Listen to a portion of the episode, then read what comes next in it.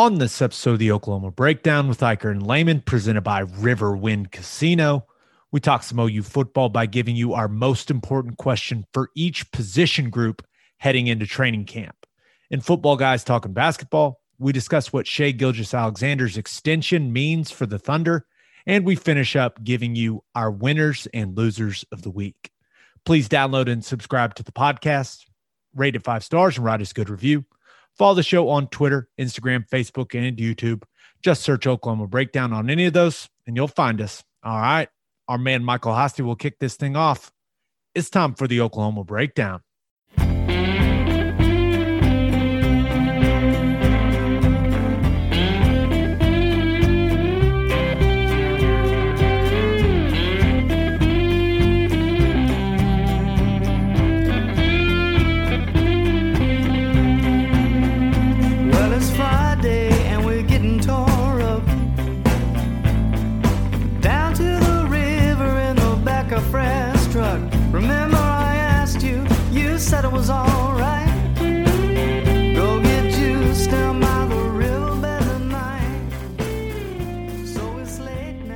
It's beautiful Thursday, August 5th, and you're listening to the Oklahoma Breakdown with Ikard and Lehman, presented by Riverwind Casino. Riverwind is Oklahoma City's premier casino experience, and your health and safety are Riverwind's number one priorities. There are so many reasons why Riverwind is consistently voted OKC's number one casino, but it all starts with their amazing variety of gaming thrills and excitement.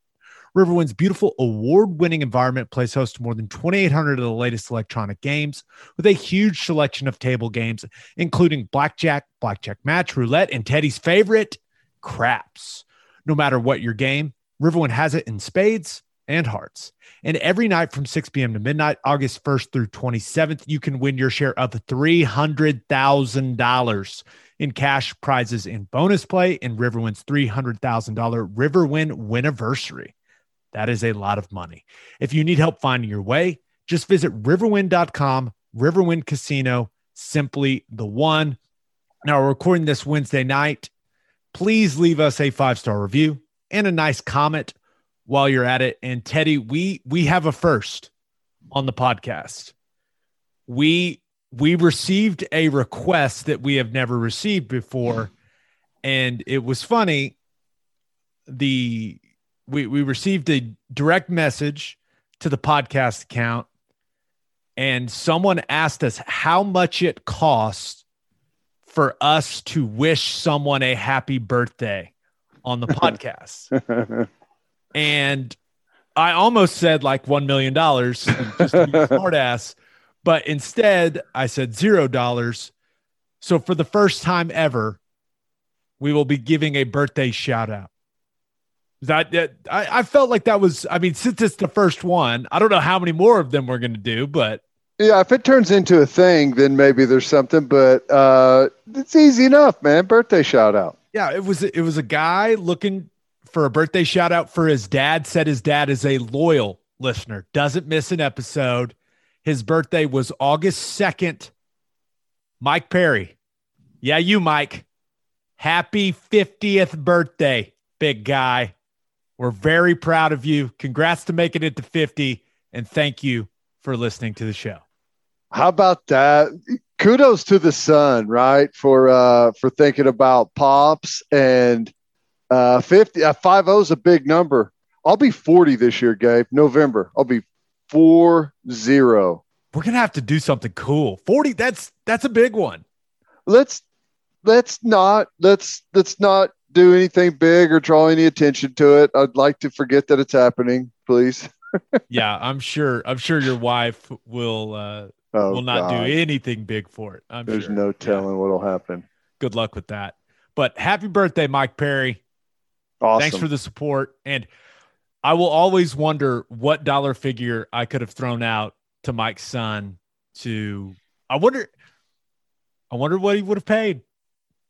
Well, 50 I mean 50 bucks probably. which we're going to learn, or our, our listeners will learn in a future episode from Trevor Knight. You cannot set your market value too low, Gabe.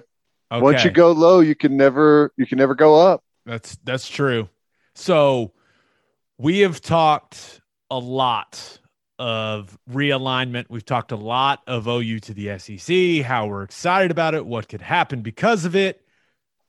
And Ted, I think we've talked enough about it. We've hit a stalling point too. Like we we've covered everything. We've we've pretty much speculated all the things that you could speculate on, and we've got no real new movement. So yeah, w- we do have a season this this this year that we need to focus on. Yeah, so we made the executive decision. It's back to football. Uh, the the podcast. We're going back to talking ball, and uh, a programming note. We will we will not be recording next week. However, we have already recorded two interviews for you guys, so we won't be missing any episodes next week. Uh, we're going to take a week off Look at us, Ted. Whew, you got to charge the battery before the big run up of the season, right? Yeah. So we've got an interview with Phil Steele, who puts out the college football Bible every year. He's picked OU to win the national championship. So we talked to Phil all about that. And then, Teddy, you mentioned it. We've got the man, Trevor Knight. A lot of great stories about his career, some stories that people have never heard. We get a Katy Perry update. I mean, it's it, they're both great interviews, but the the one with Trev, I think I think people are really going to enjoy that. No, I agree. I both of them good. You uh, get tons of information, obviously, from Phil Steele, but it was it was cool to talk to Trevor and get some behind the scenes, you know, of what it was like going to A and M, some NFL stuff. So yeah, fantastic. If you want to sponsor the podcast during football season, which is right around the corner, please email us at the Oklahoma breakdown at gmail.com and we will get you all the details. All right, let's get to the OU football stuff, Ted. And this was your idea, so I want to give it. I want to give you credit. OU football training camp starts in what is it? Friday or is it Thursday? Friday. Well, I think media day, like re- they report Thursday, hit some media stuff, probably meetings in the evening, and then I think they get out at Friday.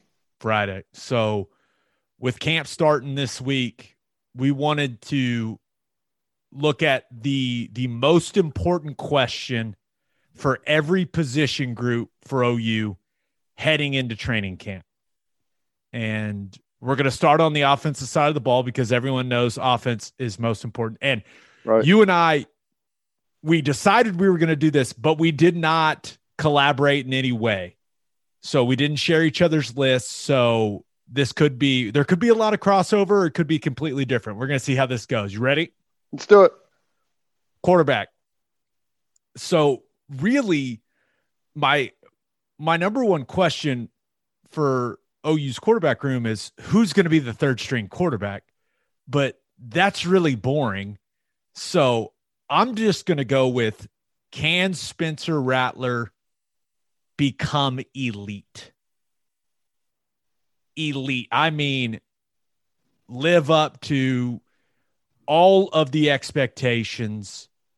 Can he be the guy? Can he be a Baker Mayfield? Can he be a Kyler Murray? We've seen flashes of it, but he's got to string together four quarters of it for every single game for an entire season. That's how you become the number one overall pick in, in the NFL draft. So there's no doubt in my mind Rattler's going to be the starter. Caleb Williams is going to be the backup. We'll see who the third string quarterback is. It I, I don't know if it'll be Micah Bowens. I I don't know. I I think that battle is going to be fought out in camp. But that that's my number one question for the quarterback room. Ted is can Spencer Rattler take that next step and be an elite player? Not good, elite.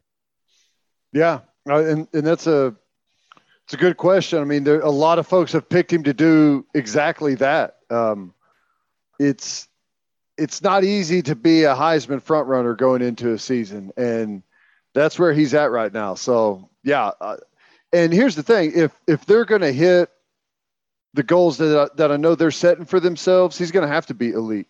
That's just what it takes these days to win semifinal games and to win national championships. You got to have elite quarterback play. So yeah. Um, for me, my question for the quarterback room is is Rattler focused, and it's can he handle success? you know, last year was interesting.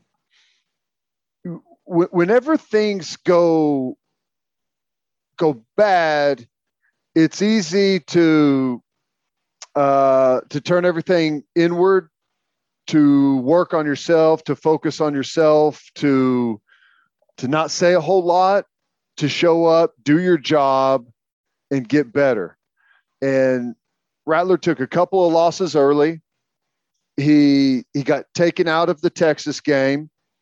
He had some humble pie early in his career, right? Which you know that happens. It's not not a bad thing as a as a guy first starting off, redshirt freshman, to be expected. Uh, finishes off the season really well. Now he's a Heisman front runner. Now he's signing endorsement deals. Now they're picked by some people number one in the country, some people number two. Most everyone has them making the playoff. Like there, there's a lot that's coming at him right now as far as being that one of those number one guys in the country. And how's he going to handle that? Is is he going to keep the head down, focus, um, show up, work, try and earn more respect from his teammates like he did last year? I think he will, but I think there's also maybe a little bit of a I've arrived. I I've made it. I've got it. I've I've already got all the attention. Uh, everything that I've done is has got me to this place. Like I'm I'm good. And at that point, that's what everything's can go bad for you because it, it's not a race to see who's the best. You know, day one, September. It's who can improve the most between September and December.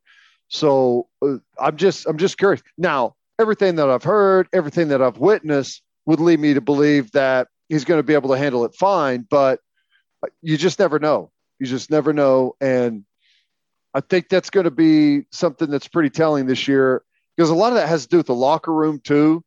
Um, you know, it, it's, it's kind of weird to show up and you're the like he was the quarterback last year but he wasn't the leader of the offense. I never felt like, you know what I'm saying? It's just kind of a different, different feeling. Now he's going to be the leader of the offense as a returning starter, as a guy that had a full off season with those guys. And I'm just interested to see how he handles it.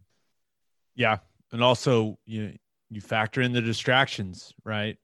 That are going to be in play, you know, with, with the new NIL stuff. Now I think he's handled that stuff well up to this point, and you don't see him doing a bunch of interviews. You don't see him doing a bunch of things where he's pitching his stuff, and I'm sure Lincoln has a lot to do with that.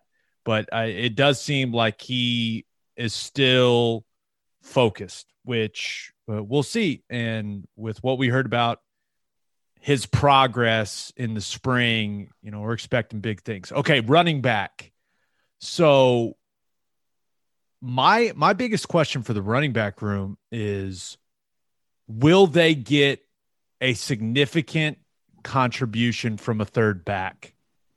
And more specifically, can Tre Bradford be a contributor? Can he be a big factor for this football team as the third back? Because you've got Kennedy Brooks, you've got Eric Gray. You know, those two guys are going to be the featured guys, but running back is a very physical position. We've seen in the past, oh, you have a f- couple of backs get banged up, and all of a sudden you're looking at it going, oh my gosh, who, who are they going to put in when you only feel like you've got two main backs? One of the one of those guys goes down, all of a sudden, a lot of those personnel groups that Lincoln Riley likes to use, they go away. So, can Tre Bradford be a significant contributor at RB3? Because with some of the things we're hearing, it's it's going to have to be him. Yeah, yeah. If if you have any type of attrition at that position, especially some of the stuff that OU does with split backs and two guys out there at the same time. Lincoln likes to have a multi-back system. You know, as the season goes on, he he he does start to narrow in on one guy, but he likes to split carries as much as he can and keep the wor- workload as light as possible on on the backfield. So, yeah, if if you don't have a third guy, because here's the thing, man, in college football, so, you're gonna suffer some type of losses throughout the season, injury, behavior, whatever it might be, and if you're not like, like it, running backs like the perfect position, as physical as that one is, I mean, you're a couple plays away from being on that number three guy, like in a hurry. Yeah. Like you have you lose a guy to an injury in a game, and your next back helmet pops off whenever he's blocking a guy. Well, number three backs out there on the field. Maybe it's third and ten. You know, so you've got to have multiple guys that that are ready, and that third back you know, you could say you're only as good as your third running back because at some point you're going to be there with him. So, yeah, that, that's going to be huge. For me, whenever I look at the, the running back room, I, I think Eric Gray looks fantastic. I think Kennedy Brooks in the past has looked fantastic. I think the whole, like the tale of the running back room is going to be told by what Kennedy Brooks do we have this year if if we get eight yards of carry Kennedy Brooks from uh, two seasons ago, we got no worries. We're going to skate through this conference. We're going to win the Big 12 easily, and, and we are going to be a massive, massive threat in in the playoff. If that Kennedy Brooks isn't there, and like you said, maybe the third back, and, when I say isn't there, I mean he's not playing at that level that he was two years ago and we do have problems finding a, a third guy that's dependable, then it could be tough. It could, it could be tough on that running back room uh, in the running game, and it's something that we definitely have to have better than than was a year ago. Yeah, and and when you think about maybe a lack of depth at running back, it's not like Rattler is a guy that they want to run a lot at the quarterback position either. So that running back room staying healthy, Tre Bradford stepping up, learning the system, you know, becoming comfortable throughout training camp will will be huge. Okay, for wide receiver, my my question is pretty simple. Uh, I think the the biggest question for that room will Jadon Haselwood become who he was supposed to be? I mean, bottom line, is is he going to be a dude or is he just a guy? It's that simple for me. He came in with all the hype in the world. And I, I, know he had the injury last year, some bad luck, but let's be real. He really hadn't done anything. That has to change. He has to be a difference maker. And if it isn't him, if he's not that guy, then who's it going to be? Is it Mike Woods? I, I don't know, but that's my biggest question will Jadon Haselwood be who he was supposed to be? Yeah. I, you know, I'll say this. The end of last season, whenever he came back, you could tell he wasn't right, didn't necessarily trust it coming off of that ACL. And I'll even say in spring ball, I'll, give him the benefit of the doubt because that's it. That's right out a year from his ACL, right? Um, but I got to tell you, man, I just I don't know. I don't know how fast, explosive. I don't know. I don't know if he's that that type of guy. Like some of the things that that I've seen, it just does. He does not look like an explosive athlete. I think before, I don't think he was ever like blazing fast. But I think before the injury, like the things some of the guys on the staff were telling me about him, they're like, dude, this kid, he's going to have a massive year. I have not heard anything close to that about him since. Yeah. It's it's like he hasn't gotten back to where he was as an athlete. Dude, so, it's tough, man. You you miss that much time though, especially in a room that's got as much talent as the wide receiver room. Like once you get passed over, it's hard to claw that back, man and yeah, I, I, I don't, I'm with you. I think that that is a big question. You know, for me, it, it's who's going to, who's going to be the breakout star? and maybe this this group is going to be deep enough to where we don't necessarily have one. Last year, you could say Mims maybe was the breakout star, but he and Theo Wease had the exact same amount of catches. Um, he did have nine touchdowns to uh, Wease, I think, had four. But I mean, that I, he was a freshman. I, I don't necessarily consider that breakout. And, and I know some of the statistics don't carry over because the amount of games and stuff, but right, who's going to be the thousand yard, 1200 yard receiver that catches 75 balls and has 15 plus touchdowns? Because we've we've pretty consistently had a guy like that. I think you'd have to go with Mims as a place to start. Uh, Mario Williams is getting a, a, a lot of accolades, a lot of people talking about him, but Mike Woods was pretty dang good at Arkansas, and he's probably going to step in and find a way to get some some shares of, of the the receptions as well. But I'm interested to see because I, I feel like this offense will be at its best if they have that breakout star. I'm I I totally believe that they're going to be good across the board and have a better year than they did last year, but we we need more of those explosive plays. Right. They can't just be good.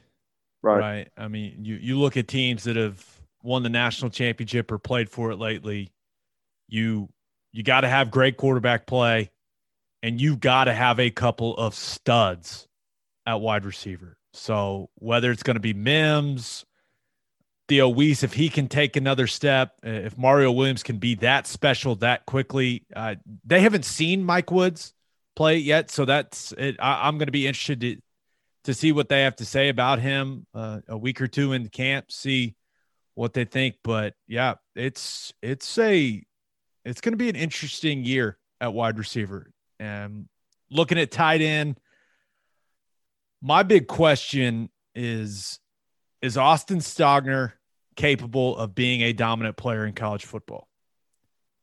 You just mentioned who's going to be that thousand yard type guy, who's going to be like, I'm not sure Stogner's got that in him, but can he be a guy that has 10 touchdowns, has 700 yards receiving, you know, is a huge threat in the red zone. Like, can he be a guy that brings that type of production and as a result of that opens up plays for other guys at wide receiver because he they just have to show him so much attention in some situations.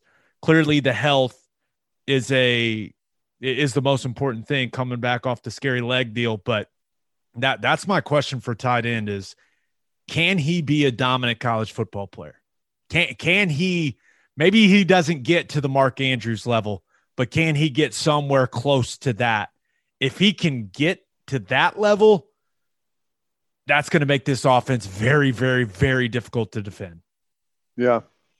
It's crazy. I, um, I was watching some highlights recently for, I can't remember why, but uh, it was when Mark Andrews was his final year. He was huge out there. And I, I don't know if I, for whatever reason, I just forgot, but he looks like a giant on the field. It's pretty cool. And I think Stogner could be that type of guy, you know, I,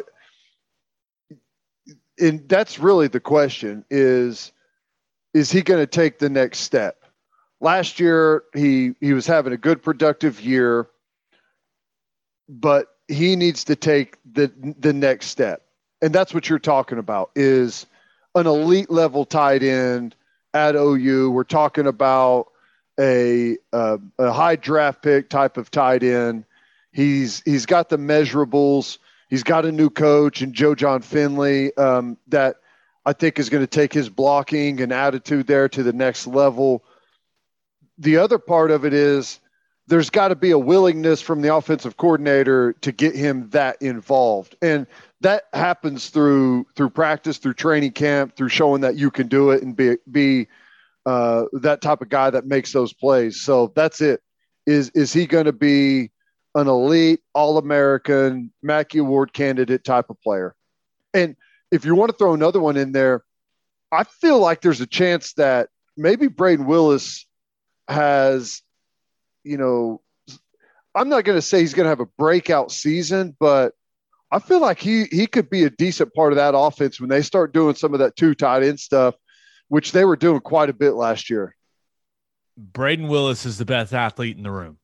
Yeah. There's there's no and he's got a new that. number, man. Let's go. Yeah, single digit. You have to play well if you're wearing a single digit at tight end. That's right. the rules. Yep. So we'll see. And also, Jeremiah Hall talked to him about it at Big 12 Media Day.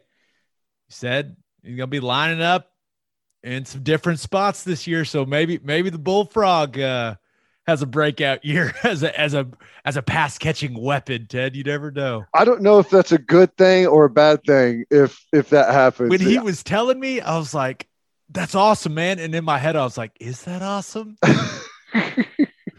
okay, offensive line. Uh, we we've clearly talked about this being the biggest question mark, certainly on the offense for us, but on the entire football team, and how I think this group can can take this team to the next level, or it can hold the team back. And I still think that's true. But just looking at the O line group specifically, my number one question is who's the center? And I I know I played center and I, I may be a little biased, but if you do not get good leadership and good play at that position, it's hard to have a good offensive line, man. It just is. And it all starts with the mental component of things. That guy getting everybody on the same page and making sure that everyone's going the right place. So, who is that guy going to be? I think there's two candidates. I think it's Andrew Raym or Chris Murray. And if Raym can get stronger, sounds like he's had a good summer too. If he can get stronger, I think that he he's got the mental part of the position down. If Chris Murray, who is a physical player, I like the attitude he plays with, if he can get better with the mental component of things, which is what sounds like held him back in the spring, then I think both guys can be solid. Are either of them going to be Creed Humphrey? No. But I can tell you from experience, you don't have to have an early round draft pick at center. You could you could get by just fine, believe me. That's true. But it But- certainly helps. When's the last time you remember being this close to the season and OU not being sure who the center is going to be? I have no idea. Um, That's that position has been locked down for decades. yes. Yeah. That's what I'm saying. I mean, that's that's why that's such a huge concern. Yeah, I mean, you go back to what Coop. Yeah, no, it's been. I mean, it's been, and then Vince Carter before that. Bubba Burcham before that. Adam Burcham. Eh. That there's been some some solid, consistent play at the position, and It you the always knew who the guy was going into the year. it may be oddly the the most consistent position OU's had over the last 25 was- years. There was like the. There was like in the year like Alvarez, we weren't sure if he was going to be the center. You know, there there was Yeah, that type okay. of stuff. That was that was we're just we're blowing it. We're blowing it a little out of proportion. That happened. We can't forget. It. It's not like Erick Wren was coming in with a stranglehold on the position, on the position before that year. That's So right. It, it's been it's been a it's been a little bit. There's like been some of those. Yeah, but- yeah, Well, it, you know that that does make you a little bit scared, but at the same time, confident that they're going to find the dude, and there's going to be a dude there, right? I mean, like I, I don't know who wins the battle, but you feel pretty confident that whoever ends up earning that spot's going to be good. Um, for me, offensive line, it's where's the running game? Do we get the running game back? Last year, four and a half yards a carry, something like that. I think for the first time in a long time, we didn't lead the Big 12 in rushing. Um, numbers way down. And I think that has some to do with like the style of offense that we ran a year ago. It's not necessarily the end of the world that we're not running it for eight yards a carry. Okay. I, I like the way we played offense last year. I think it helped out our defense, but we didn't have a run from of over 30 yards until like the last game of the season or something crazy like that. Um, I'm just, I, we got to get that running game to where it's, it's back. It's more consistent. Um, you know, we're so used to seeing guys all the way up to the second and third level before they ever even encounter any type of resistance carrying the football. And maybe it's because our, our run game is kind of, we haven't had anything really new in a while, but teams are playing it way different, way more physical, way more downhill. And we've had some trouble with it. We got to get that running game back going. And it's going to take a, an offensive line that's all playing together as one unit, talented to be able to get it done. All I want, uh, and I pray for this every night, Ted. You know I do. All I want is for them to run more outside zone. That's all I want. That's all I want. It's the best play in football. I can't wait to the first time it happens this season, and you're going to come in from the sideline. Outside zone, let's go. I'm just going to be crying. Oh my god, it's beautiful. Yeah. No, hey man, uh, but here's the thing: outside zone and boot, some of the oldest stuff in football. It's back, baby. It's back in a big way. Back in the NFL, uh, back in college football. SEC's running a, a bunch of that. Sark, we're going to see it at at Texas. So I I hope we see it too. Yeah. All right. Before we get to the defensive side of the ball, let's talk money. First Fidelity Bank is a full service financial institution based in Oklahoma with tailored solutions for all your personal and business needs. Checking accounts, saving accounts, home loans, and much more. They do it all. Whether it's online banking from your computer or mobile banking from your phone, everything is stress free with FFB. Making mobile deposits, paying bills online, and moving money to different accounts could not be easier. First Fidelity Bank also provides free ATMs worldwide, making banking convenient wherever you are. They also give back to the community. FFB donates a total of more than $500,000 to local charities and educational foundations. Make your life easier and go bank at First Fidelity Bank.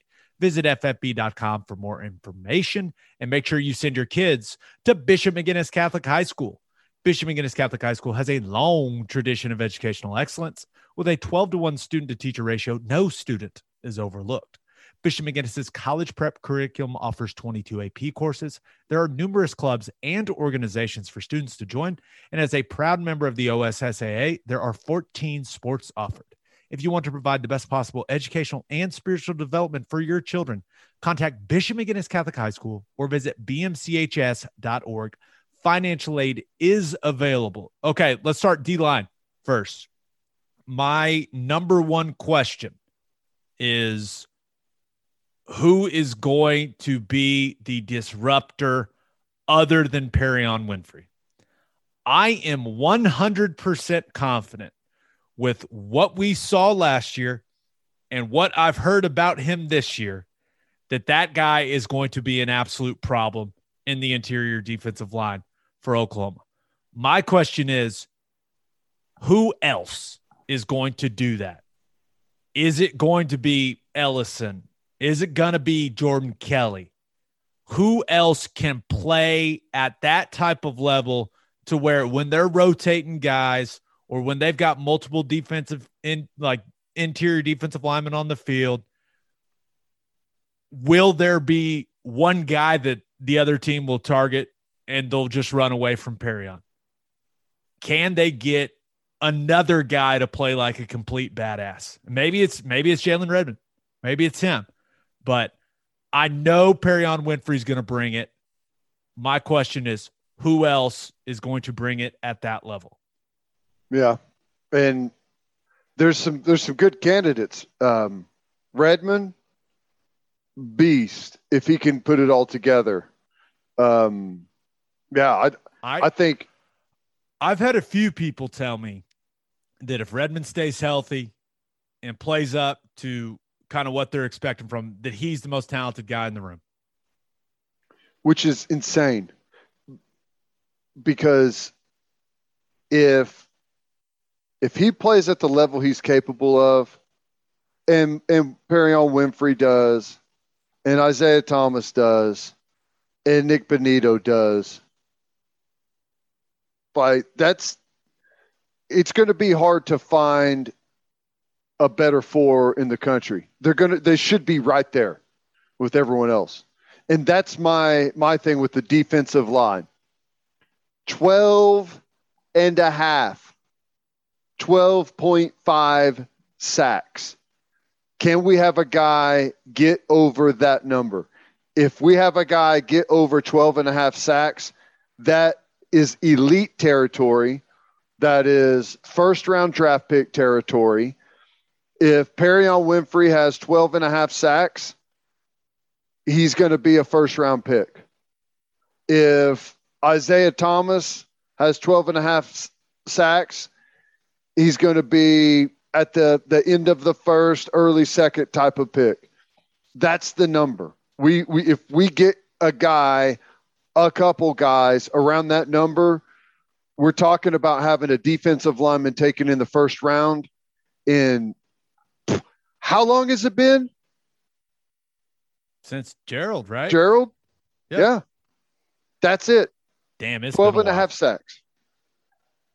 All right, defensive line, no pressure. Let's I think Perrion Winfrey can do it. If you go back and watch the film last year and see how many times he had someone like in his grasp or he beat someone and flushed a quarterback to where Bonitto like tackled him right there as he was trying to escape. Or or he, Brock Purdy's thrown out of the end zone in the Big 12 championship game and he jumps instead of just sacking him. I'm telling you, he's there, man. He's there. 12 and a half. That's the number. That's that's the elite number. And we're talking about having a chance of getting a player in the first round. Yeah. Okay. Linebacker. Uh, my question is it's I don't know if this is the best way to put it, but who's going to end up getting left out?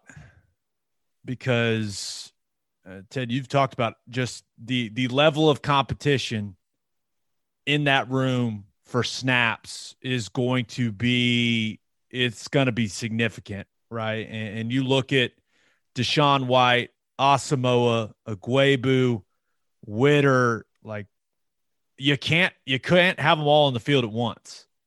And I don't know exactly how many of them you can play. Like, can you realistically rotate six inside backers in a game? It's probably not something Odom wants to do, but who's going to, maybe the better way to put it is who's going to separate themselves. And we'll see. But I, that, that's one of the most interesting things, like on the whole team for me, is to see how backer shakes out. Yeah.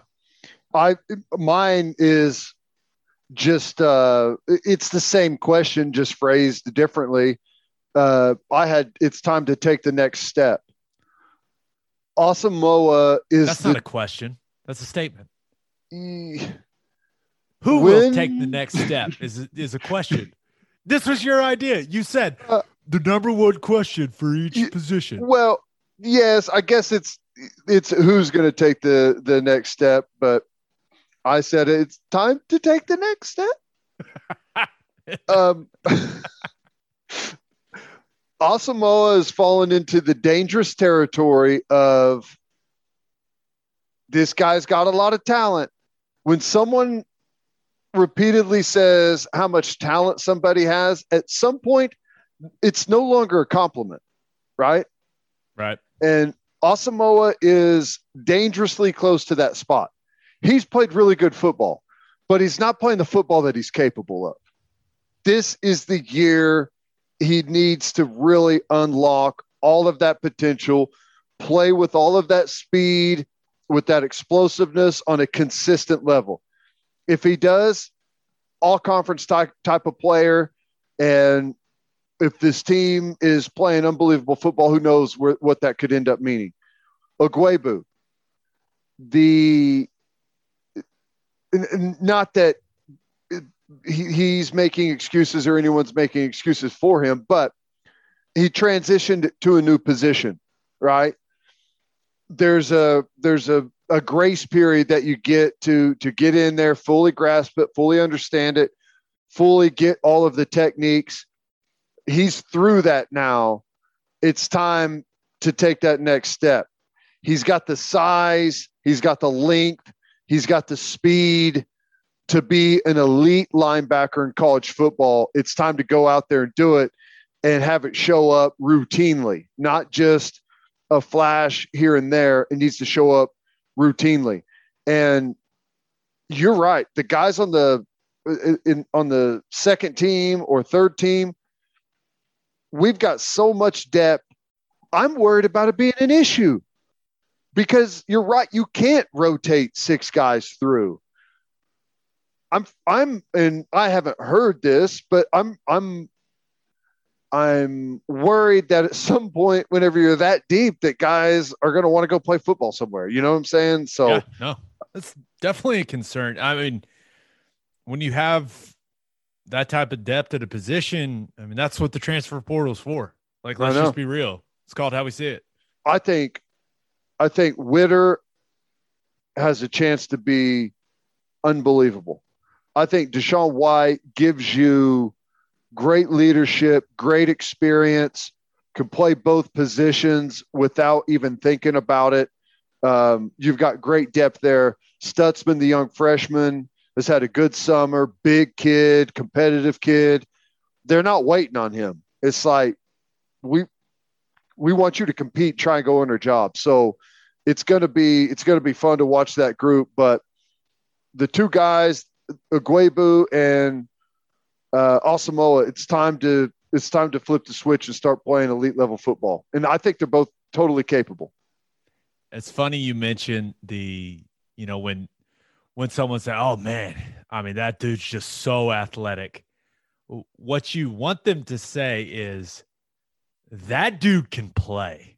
Right. That's what you want. This is there's an offensive line equivalent to that, and it's guy smart. He's smart. that that's the O line equivalent to you know he. Oh man, he's an athlete. No, you. No matter where you are on the field, the first thing you want your coach to say is that dude can play.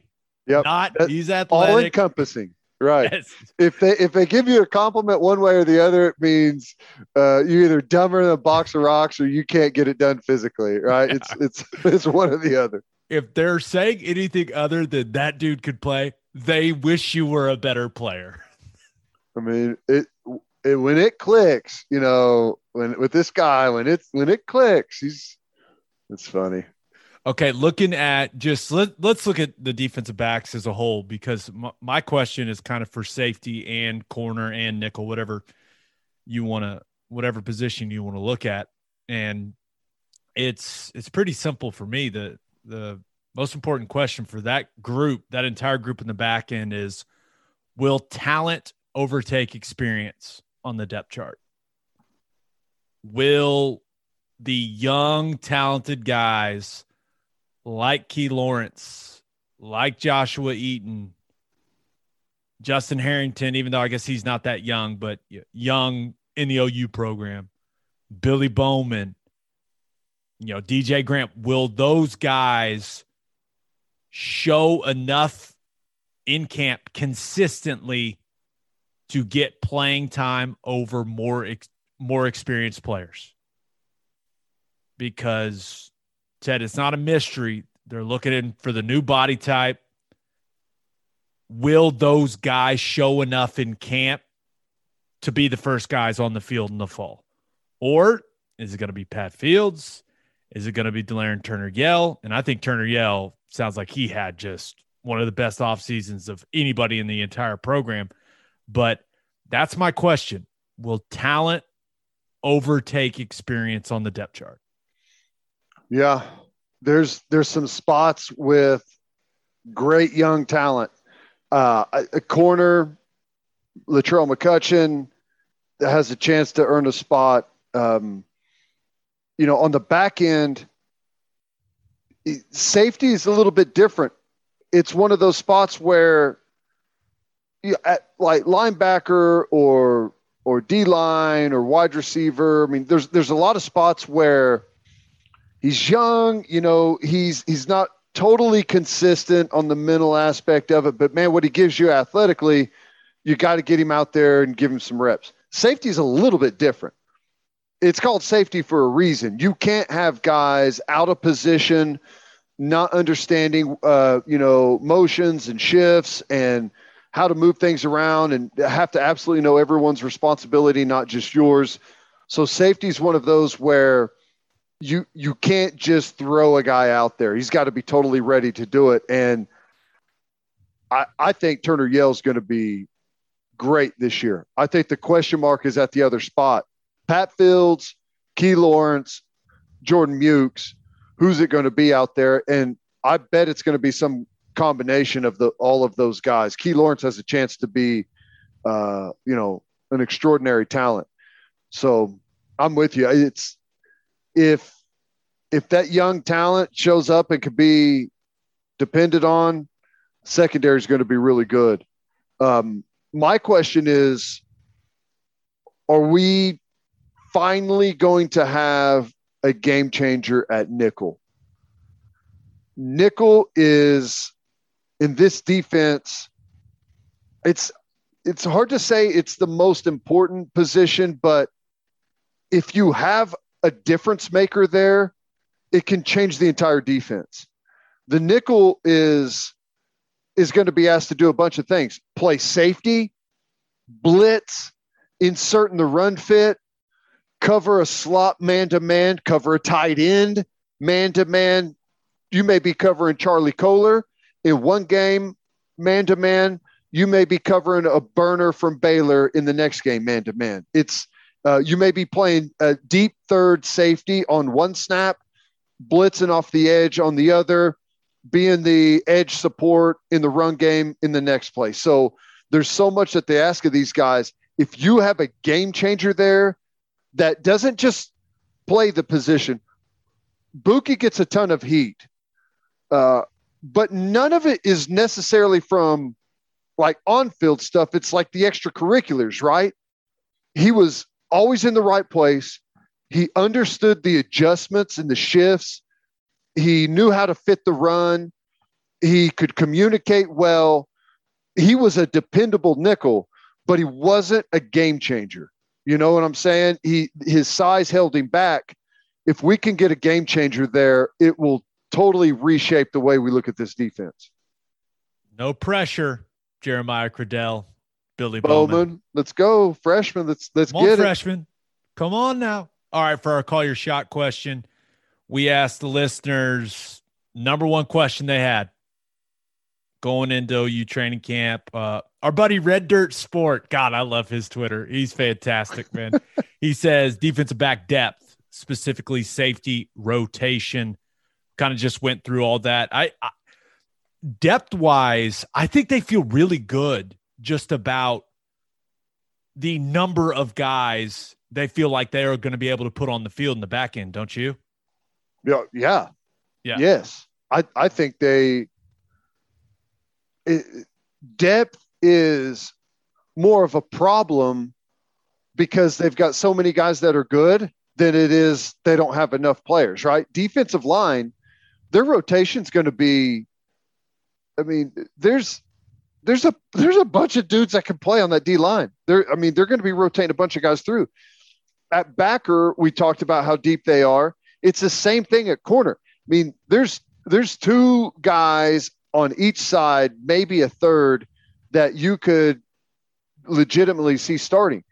And the problem with all that is at some point you you worry about guys not getting the development that they need or deserve because of uh, wh- what the rotation ends up looking like. So I would say right now, I'm not worried about depth at any of the positions defensively. But you never know what happens. You're not worried about depth until all of a sudden you are worried about it, right?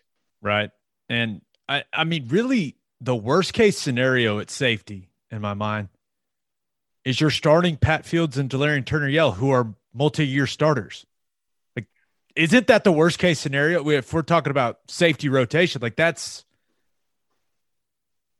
like there's, I, I think there's more talented guys that don't have their experience behind them. But if, if that's your worst case scenario, I mean, that's pretty damn good. Yeah, I, I we were talking about this on the show today, and I said at a minimum, we're we're going to have B to B plus safety play. That's the bare yeah. minimum. Yeah, maybe maybe worst case scenario is not the best way to phrase that. I that was that was not a good way of phrasing it. Right. At the minimum, that's a much better way of putting it. Yeah, I, I think it's I think it's B or B plus safety play, but potentially, I think it could be A to A plus. I think Turner Yell is going to be a dude out there this year, and I think like if Key Lawrence gets some consistency and athletically takes over that other spot, then we got a chance to to look really different on the back end. Yeah. And then Drew Gastineau said, Can we develop the necessary chemistry and depth along the OL to chase down number eight? That's that's the key for me, but that's the key for me every season. Ted, it's always about the offensive line. You know that you know that's that that's the most important position in the entire sport, except for quarterback. But quarterbacks kind of are dependent on it. So you tell me what's the most important. You decide, I suppose. Hey, I it, it's it's weird, I, and I feel because going off of the the stuff that you've said, I feel like offensive line is probably the biggest question mark on the team but there's also a chance that you know by the end of the season they're playing excellent football. Like that it's not a weakness of, for this squad at all. If they get the right guys in the right spots and and lock it down and get comfortable with their rotation wherever the, the guys end up going that they could end up having a really good offensive line. We had Dari Nowkhah on recently. We were talking about the sec and he said it's a line of scrimmage league. Well the semifinal and in national championship, the, the college football playoff is a line of scrimmage tournament. And we haven't gone into that thing yet. A plus on both sides. I think we'll be A plus defensively this year. If that group plays into an A plus uh, group by the end of the year on the offense, that's going to tell the story right there of whether or not this team's going to be capable of winning a national championship. Yes, and uh, I will say it would be helpful if everyone in that offensive line room don't you available. Don't you put any bad juju on this thing, Gabe. Don't you do that. It would be helpful if they are all available to start the season. That would be helpful. Okay, let's get the football guys talking basketball. Couple Thunder updates, Ted. Shai Gilgis Alexander has Woo. agreed to a five year, $172 million max rookie extension with the Thunder that will keep him in Oklahoma City for the next six seasons. That contract has a 30% escalator clause in it that can make it worth $207 million if he makes all NBA. Thunder had to do it, right? Had to do it. He's he's that type of player now. On the if you look at the league, like on the totem pole of max contract players, where does he line up? I'm not entirely sure, but they had to do it. I mean, they you yeah. with the way with what he showed last season and I know that they shut him down and he only played, you know, 30 something games, but he he had taken his game to another level. Now it is up to him to play up to that contract. And he, he was certainly playing at a really high level last year, but the real question for me is okay, he's got the big contract now does he is he able to be that lead dog, right? Is he the guy that is going to lead the Thunder back to the playoffs, back to possibly going to the Western Conference Finals, things like that? And I I think the jury's kind of still out on if he's that guy. But now he's getting paid like he's that guy. I'm very excited to see him play next year. Yeah, I I think it's um I it's crazy. First of all, that this is where these contracts have gone. Um, it's amazing. Really, it pays well to be good at basketball. Good night. It pays good to be good at basketball. Um, not very long ago, paying a a guy just off a rookie deal 172 possible 207 on a team that hasn't won jack squat would be insane. But that's the going rate now for a guy that's got a ton of upside that you know could potentially be uh, a breakout superstar in the league. Um, he's improved year over year. I think that continues. Uh, it's still weird to look at that that he's going to be making that much money, but it's that's the rate. I mean, they had that they don't have a choice. You know, I mean, if you're trying to build a, a winner here and you've got a guy that's on the roster right now that can be a 10 year plus player for you at a super high level, you got to lock him up.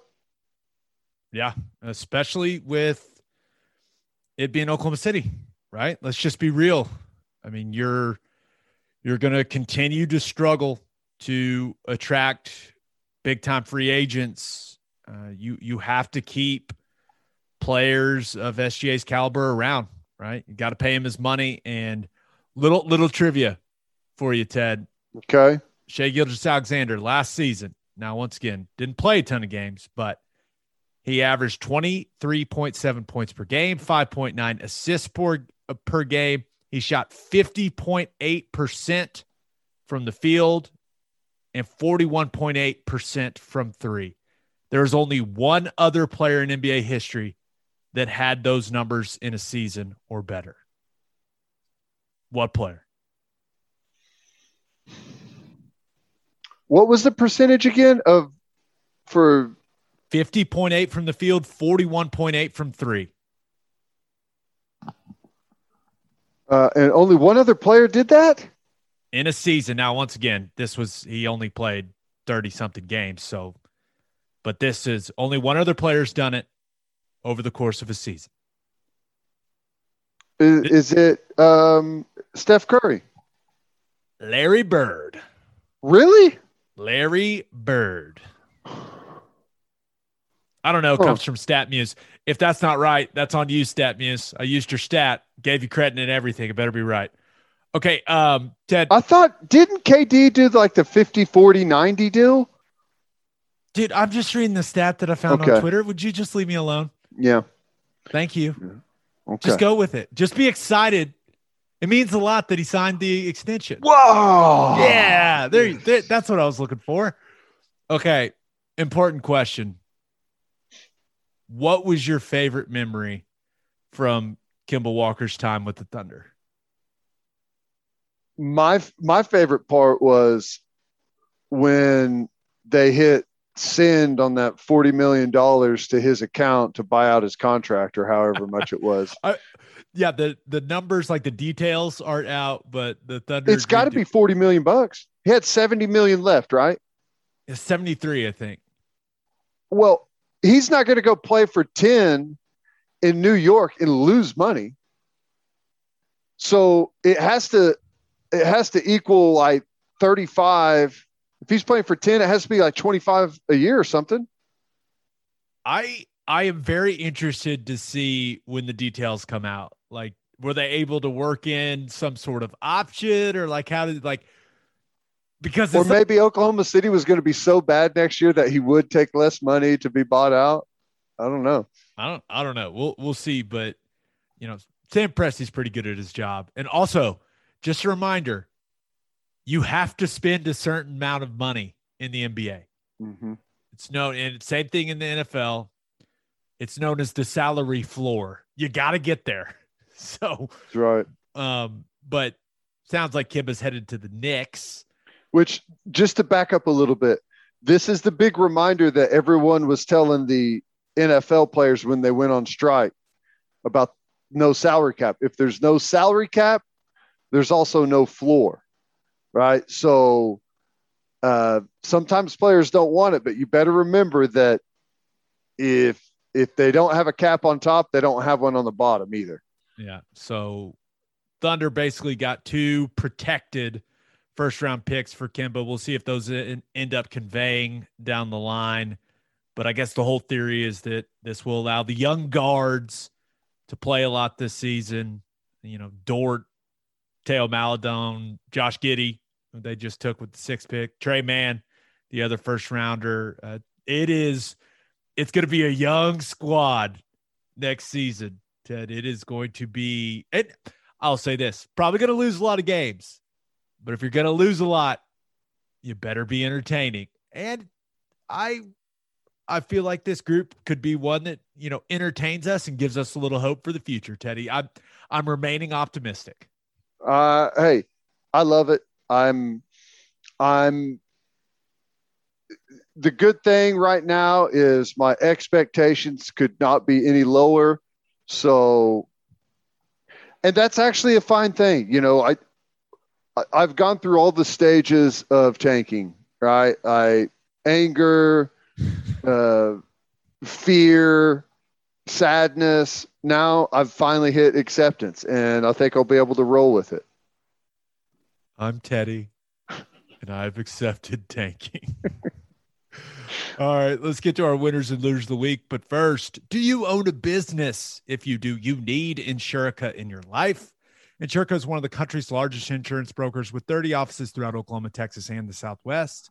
Insurica is able to customize programs by accessing the latest information from many insurance carriers.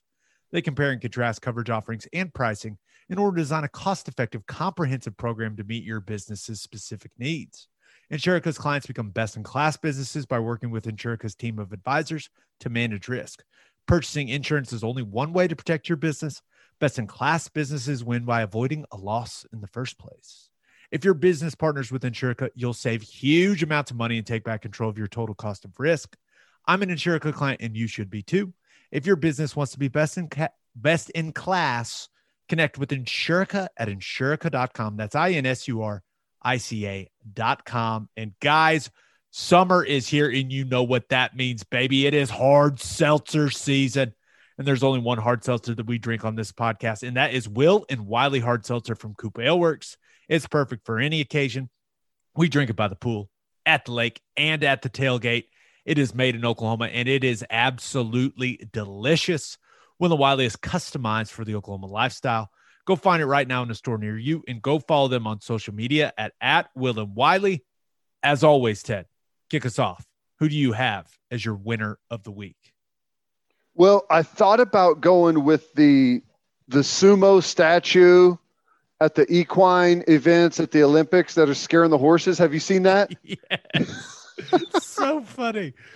I don't know why they did this, but for those who haven't seen it, that you know, in the horse jumping, they've got the big arena, the big, you know, dirt arena, and they've got the different jump set up. They decided to put a like larger than life size sumo wrestler that's in his sumo stance right next to one of the jumps. And whenever the horses are running up to the jump, they like slam on the brakes and get scared of the sumo wrestler statue. It's hilarious. So I thought about going with that that statue. He's got to be a gold medal winner. Um, but I got to go Trae Young. Oh, there it is. if you watch on YouTube, there's the uh, there's the sumo statue. Once they turn the corner and see that thong, they hit the brakes, man. Um, I had to go with Trae Young. Unbelievable. The kid is going to make, I mean, same deal is uh, SGA, but he's going to definitely hit that escalator. He's going to make $207 million playing basketball in the NBA. From Norman to Atlanta, my goodness. Uh,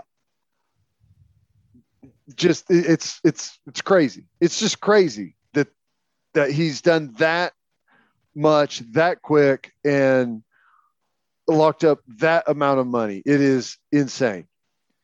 He's too small. crazy. It may be small, but that dude got a big bank account, son. Big bank account. I was I was very happy to see that. And we knew it was coming right? And it's it's awesome to see. Uh, not only is he an Oklahoma kid, he's an OU guy. I love seeing shit like that, man. I mean, it just and it, it seems like his family's pumping a lot of money into the Norman community as well, Yeah. giving it back. They just did the groundbreaking on the the uh what are they calling it? The Trae Young like Young athletic family. center or something. Yeah. Uh, they copied it off of kind of what uh, that Kobe Bryant still was. It's it's going to be it's going to be awesome, and good dude, good kid. I, it's it's just fantastic. I'm so happy for him. I'm jealous, but I'm happy for him. Definitely jealous. There's Yeah. no doubt. But maybe he would want to come on the podcast and talk about his new contract. Everyone, flood Trae Young's Twitter and tell him to come on the podcast. Do it. What do you have? So, what are you going to spend it on? So, Hey, what What's the first thing you bought? Did you buy a car? Uh, it's like, uh, no, actually, I bought a 20,000 square foot uh, youth center in Norman, Oklahoma. What do you got on it? Must be nice to be that responsible. All right. Who do you have as your loser of the week? Uh, I thought about going with Urban Meyer. You know, Alex Grinch told me the story uh, last year or or whenever he first came to OU that at practice, Urban Meyer, they've got a guy that's got a loudspeaker and a microphone. And throughout all of practice, like anytime there's one on one drills, the guy on the loudspeaker is announcing who the winner is and who the loser is. Uh, so, like if me and you are doing Oklahoma drill and you pancake me on the Oklahoma drill and you win, on the loudspeaker, the guy will say, Gabe Ikard, winner, Teddy Lehman, loser. And it's on the loudspeaker, and then they keep the tally and post it. In, it's like when you walk, imagine walking in the Switzer Center and there's this big scoreboard of who the winners and the losers are on the team, and your record is posted up there. And he, I, I guess I finally saw a story on. I don't think anyone ever wrote the story whenever he was doing it in college because everyone's like, "Oh, that's kind of bad." But he's doing it in Jacksonville again, and he says that he's going to use that someone's record in win, the winner loser drill to uh, make his decisions on final cut day. Gabe, you know the anxiety level that you have already trying to get on a football team in the NFL. Can you imagine walking in and seeing your name uh, loser being announced on the loudspeaker loser? It's just it's a level of anxiety that is it cannot be good to add that to the situation. It can't. Unless you're a winner. If you're a winner all the time, then it's probably the greatest thing ever. But Yeah, that'll that'll make you feel better. But it, you already feel like your job is like a play to play thing when you're a bottom of the roster guy. It's like one play, you like you do great. You're like yes, yes. Another play, maybe it doesn't go so well. You're like oh. I'm gonna get fired. Oh my god! Like you- you're thinking that type of stuff. yeah, and now a guy's announcing it. Oh god, it gives me anxiety just thinking about it, bro. I'm surprised they don't have like uh, you know Loser. you know in in golf how they have like the projected cut line. I'm surprised the guy's not like Lehman loser now below the projected cut line for the 53 man roster. it's miserable. But instead of going with that, I went with the the US medal count at the Olympics. There's something interesting going on here. We have at last count we had 25 gold medals. China had 32 gold medals. But overall, gold, silver, and bronze, I think we had like 75 to China's 69 or something like that. And we're presenting it as if we're winning. Th- that doesn't that doesn't count, right? It's only gold. I I wonder, like, because you know that clearly the broadcast we're getting is tailor made to Americans, right? Right. So we we want to make it look like we're winning. I assume that the Chinese broadcast is emphasizing gold. Well, not that's total. how everyone else. Apparently, everyone else in the world only looks at the gold. They only tally the gold. That's how the like the Olympic Committee does it. That's how it should be. That's how everyone does it, except for the United States. I mean, like bronze is. I mean, bronze is cool. Silver's nice, but like, it's about winning. I was like, and I'm when not did it mad not at the. become about winning? That's right. I'm not mad at the athletes. I'm mad at people putting it up on the board, and here it is. You know, U.S. 75 medals, first place right there. China, just below them, 69 medals. Uh, we've got the lead right now, uh, just ahead. Those those three b- bronze that we got in diving were big. Uh, although China won all of the gold medals there, the three bronze that we got were big in the race. We're getting beat. Stop presenting it that it's okay to not have the most gold medals, especially whenever we take like twice as many people there as everyone else. I need Kornacki and his khakis to roast the U.S. on one of his little graphic board Yeah. things. The last one, like, he was just circling like the final medals is, or the uh, total medals. Look at that. Got a lead right there over China. No, no, we don't. We don't. We're losing to China. we're losing to the Chinese in sports. I know they've got a lot of people, like so many people, but sports is kind of our whole thing. Come on. It, I'm, it, Gabe, it's the uh, it's the participation trophy. I mean, it's right there in front of our face. They're doing it to us on national TV. This is the professional version of the participation trophy. This is it. You've made me mad. They used, uh, and apparently they used to only give uh, a medal to the winner. They gave them the the winner like a, a medal and a olive branch or something like that. And then the first time the U.S. hosted, they decided to start giving gold, silver, and bronze. Everyone loved it. They adopted it, but we're the only one that counts it all. Should only be about the gold, right? That's it. Could you imagine? could you imagine in college football, right? And this is what one of my fun, one of my favorite things to watch in the Olympics is how people react when they get the silver medal.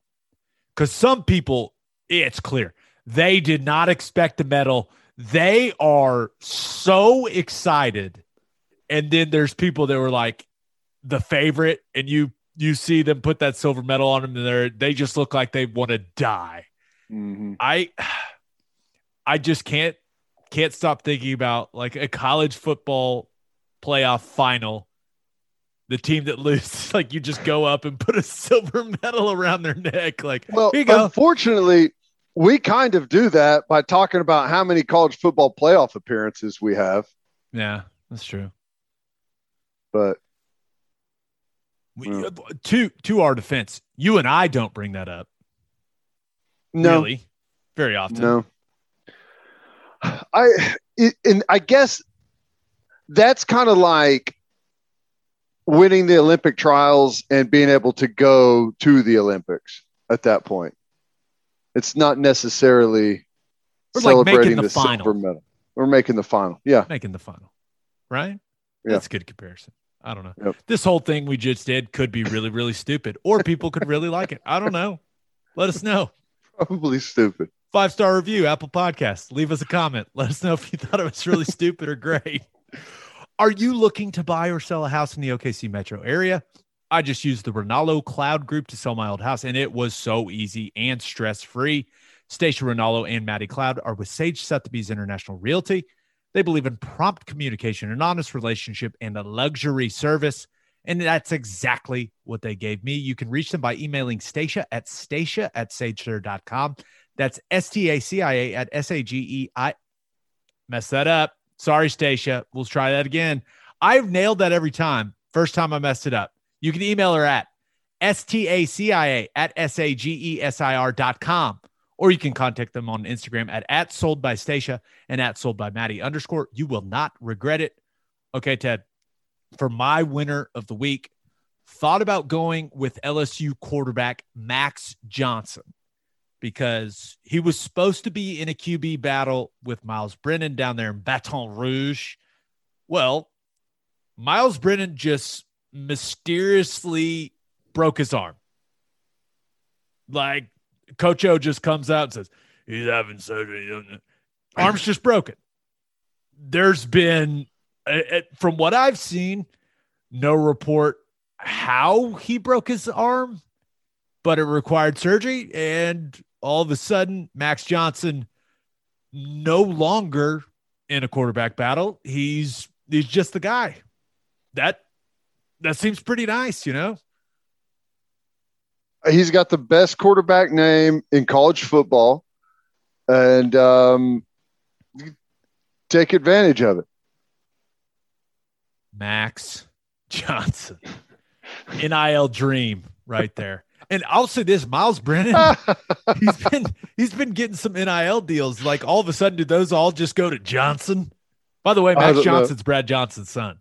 I know and all I can think of is the um, Austin Powers. Whenever it's like, look at the size of that, and then the the army guy says Johnson. yes, sir. Johnson. God, what a great scene. That's so good.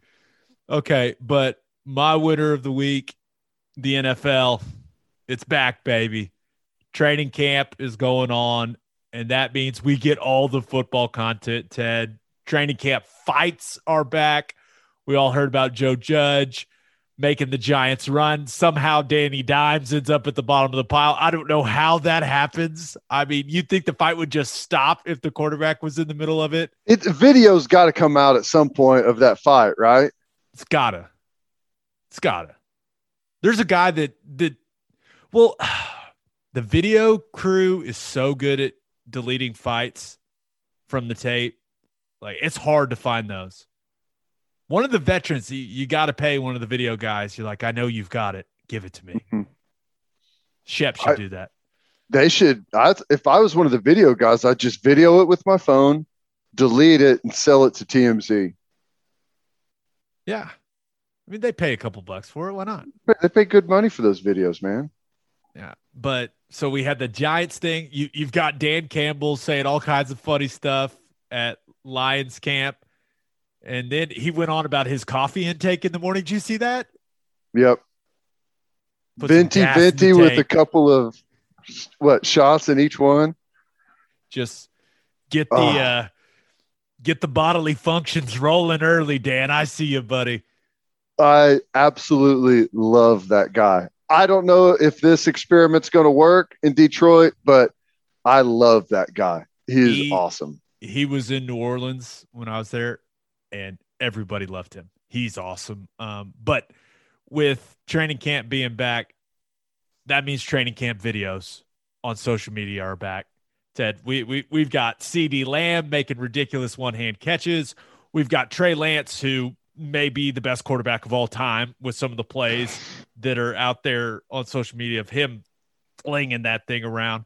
I just want you to remember that I had him as my number one quarterback in the draft. You did. In fact, no one did. cares about that, but is he going to start? I don't know. Yes. Why some not? Those, some of those clips, I maybe I'm just getting fooled by the uh, by the social media clips. Some of those throws, I'm like, is he the only guy on planet Earth that can make that throw? Like him? Are they Mahomes? Tom Bradying you uh, with the jugs machine? Are they are they sending out some videos like that and you're buying it? Just tricking me. we also we had the Rhamondre Stevenson clip running yeah. over at Patriots training camp. That one was pretty good, but you've also got everyone diagnosing the offensive line, defensive line one on one clips. You know, oh my God, this guy sucks, or oh my God, he's the best in the world how uh, just people think the sky's falling when the offensive linemen get beaten one on ones. It's it's great, but it's just so nice to have that back. We didn't have it Mhm. last year. That's right. Yeah, that's true. It's nice. Didn't even think Like, about the, the amount of social media chatter when when NFL training camp is going on. It's it's fantastic. Well, that was One training camp times of the year. everywhere. It was like we we hear that they're practicing, but no one even knows for sure, right? It's like it's on lockdown. That is that's true.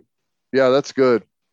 So it's it's been really fun. I've I've gone down some rabbit holes of training camp videos, and I have Which- no regrets. Maybe we can get into this at a later date, but it is an interesting question. Why are college coaches so secretive about their practices? It's the dumbest thing. I've said it for years. I the Dallas Cowboys have open practice during training camp. The Dallas Cowboys. You know what's crazy? I think definitely the first two years, maybe every year when I was at OU, our practices were open in They training should- camp. I, I think the majority, I think it, I, and I'll say this I think it's important for the players to have fans there. Break up the monotony a little bit. Well, not even that, to make them feel that sense of pressure. Yeah. Like people are watching. I remember uh, NFL training camp, we did one on ones. I didn't want to look like a dumbass in front of all those people. like I didn't want to get my ass kicked and for them to be like, "Oh my god, that kid, the Ikard kid sucks." Like I didn't want that to happen. So I battled, man. You got to battle. I may have told you this before. When I was in Jacksonville and Jack Del Rio was there, uh, on the, the day that we did the Oklahoma drill, they had like stands set up like right around the drill and had all the people, all, all the fans were in there. They like put the who was going to be matched up in the Oklahoma drill in the paper the day before, like for people to come watch the Oklahoma drill. That's awesome. It's pretty cool. I think well, and, and not to get on just a tangent, but it's like we always hear college administrators talk about keeping fans engaged and keeping them renewing their season tickets and how can we make them feel connected to the program and to the team. That's an easy way to do it. Like, Yep. They, especially the early practices and training camp. You're running all kinds of base stuff. It's no secret. OU's going to run GT counter. like it just it's it's gonna happen. So I I don't know why they don't open it up. I it makes no sense to me. Okay, but my loser of the week, the University of Texas. I I do not know what the purpose of that Senate hearing was this week in Texas, but apparently it just turned into a roast of the Longhorns. That I mean, every state senator that got the mic was taking a shot at UT. Uh, a senator, this one guy, and I think he was a tech grad, called them cousin Eddie. called called Texas cousin Eddie from Christmas Vacation, and I it was just like you know, he thought of that maybe a day, maybe two days before, and he's like, "I'm going to do it." He told all his buddies, "I'm going to do it. I'm going to say they're cousin Eddie going to the SEC. They're going to ruin everything. I'm going to do it." And then he did it, and he dropped it, and didn't get much of a response. I think he was hoping he'd get at least a little bit of a laugh, but nothing. He got nothing. Ted, I was like, mm, didn't land. That even hurts worse.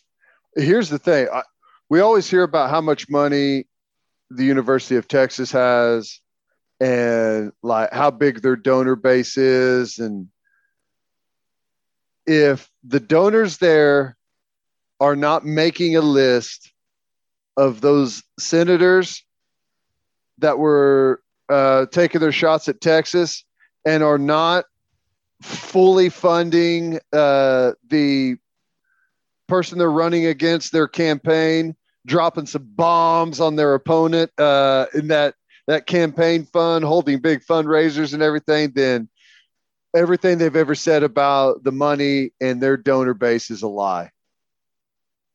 Right? Well- that president, can you imagine standing there and taking that? He, it didn't look fun. No. That picture of Bowlesby behind him is so good. Oh my gosh. But there the other state senator, and she must have been a TCU grad, right? I, she nailed it. I mean, absolutely. She knew what her punchline was going to be. She set it up perfectly. You know, she she nailed it. Uh, she she went with the oh well, uh, I guess your fan base would just rather lose to Alabama than TCU. Mm. Mentioned the record, and she got the record wrong. She said that, that they were three and seven against TCU. It it was a great burn set up that they'd rather lose to Alabama than TCU. It was perfect execution. But Texas is two and seven against TCU since they joined the Big 12. You think she fired the aide that handed her the note with the record on it? Yes, you have to. Right. It's, but Hmm. I'll, I will give her credit. She got a good laugh in the room. Yeah. Got, got That a good was- laugh. Laugh of the day, I'd say. That was incredibly, incredibly harsh, man. It was uh, brutal. Hartzell's just sitting there like, are we done yet? Nope. Okay. Brutal. But also, uh, the Big 12 kicked Chris Del Conte off the CFP selection committee on Wednesday. They said, I believe Bob Bowlesby's quote was, I think another one of the athletic directors will represent our interests better. Replace him with Gene Taylor from Kansas State. But just a rough week for the Longhorns. You know, you hate to see it. Brutal. So when they take, like, Del Conte's like he has to be recused anytime that's they're talking about a Big Twelve team, anyways, right? No, I think it's just when they're talking about Texas is when he's recused, like for I for the thought it college was- football. I thought it was your conference. I could be wrong. I think it's Yeah. just your school. I'm pretty Okay. sure. I don't know. I I've never done that mock thing. Uh, doesn't sound very fun to me. No. I'm just going to use my eyeballs. Ah, those look those four look like the best four. All right, let's let's move on. Yeah, it's we knew who the best four was in September. Yeah. All right. Episode 135 in the books. Reminder next week. Uh, we we will be off, but there will be two episodes for you guys. We'll have an interview with Phil Steele and an interview with Trevor Knight. So hope you all have a great weekend. Hope you all have a great week next week. And we will see you. I don't even know what the date is, but see you nerds. We'll we'll we'll see you in a in a week and a half or whatever it is. Hope you all t- take care. Okay. Until next time, we appreciate you all for listening and do what you always do, Oklahoma. Take care of each other.